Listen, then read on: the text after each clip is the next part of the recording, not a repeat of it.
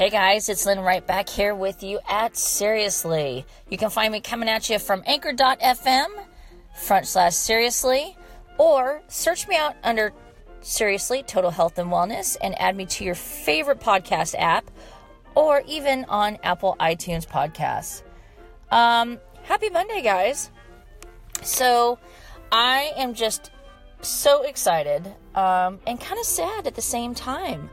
Um, and that's why in this edition of Let's Talk Ag, I'm going to tell you about the beginning of the end. All right, guys, so let's get into it with Let's Talk Ag.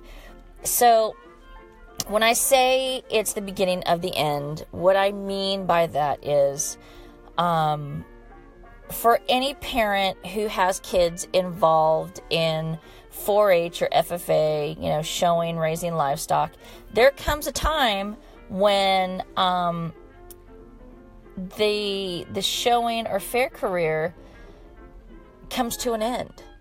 Um, and yesterday marked the final time that I would go with my Pee-wee to get her fair animal. And while she probably doesn't realize the um, how big this is, you know, what a big deal this is, as a mom, I, I remember the very first time, the very day that I took her to pick out and get her first lamb. It was um, it was so exciting and so fun and scary, all wrapped up into one. Um, and to see the sheer joy on her face, it was it was pretty awesome. Um, I, and I got to say that she's never lost that. When she goes and she picks her animals, like that first day, she's very methodical about how she goes about picking her animals. Um, she's always been one to look at the animal, um, just kind of hang with the animals and and studying them. Even before she even knew what she was looking at, she would just kind of be, which I think is amazing. Um, but yesterday it was truly an honor and a privilege to watch her as she not only it wasn't just really going through the motions it was here here is this kid who has really honed her craft. She has learned so much in this whole process of being involved in 4-H and being involved in FFA and for her it's not just a paycheck. Uh, for a lot of kids involved in showing livestock at the fair level, it's it's all about a paycheck or a, a belt buckle or a banner. Um, you know, that's that's not what it's about. And I've always raised my kids that you want to do your absolute best, but you want to have a good time doing it. And belt buckles tarnish, banners get put away, ribbons get put into a box and they get forgotten. But those experiences that you have, good, bad, or otherwise, will stick with you and shape you. Now, I know there's going to be a few of you out there um, who are going to go, Oh my God, you're raising animals to be killed. Um, we don't say that in our family. We look at the fact that these animals all have a purpose. And while I acknowledge there are people out there who do not, um, they do not eat meat, they live a vegan lifestyle, which is totally fine. I still want you to understand that without agriculture, without animal agriculture, we still would not be where we are today.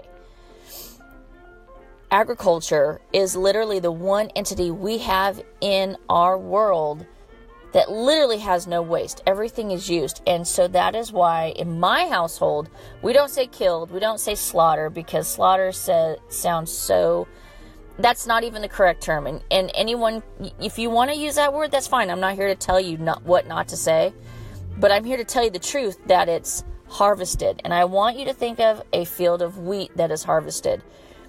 It is the field is gone through and every last bit is utilized. That field is harvested, that product is harvested.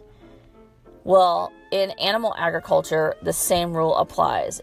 Every piece of that animal, whether it's for medical purposes, whether it's for food, whether it's for your, you know, for electricity, whether it's for your home, whether it's for hair color, whether it's for those fabulous shoes you're wearing, that coat you're wearing, um, everything that you touch is involved in agriculture. In animal agriculture, everything has a base. Um, and that's fine if you disagree. I, I, I want you to search out the answers, but what I want to tell you is, is that in my household,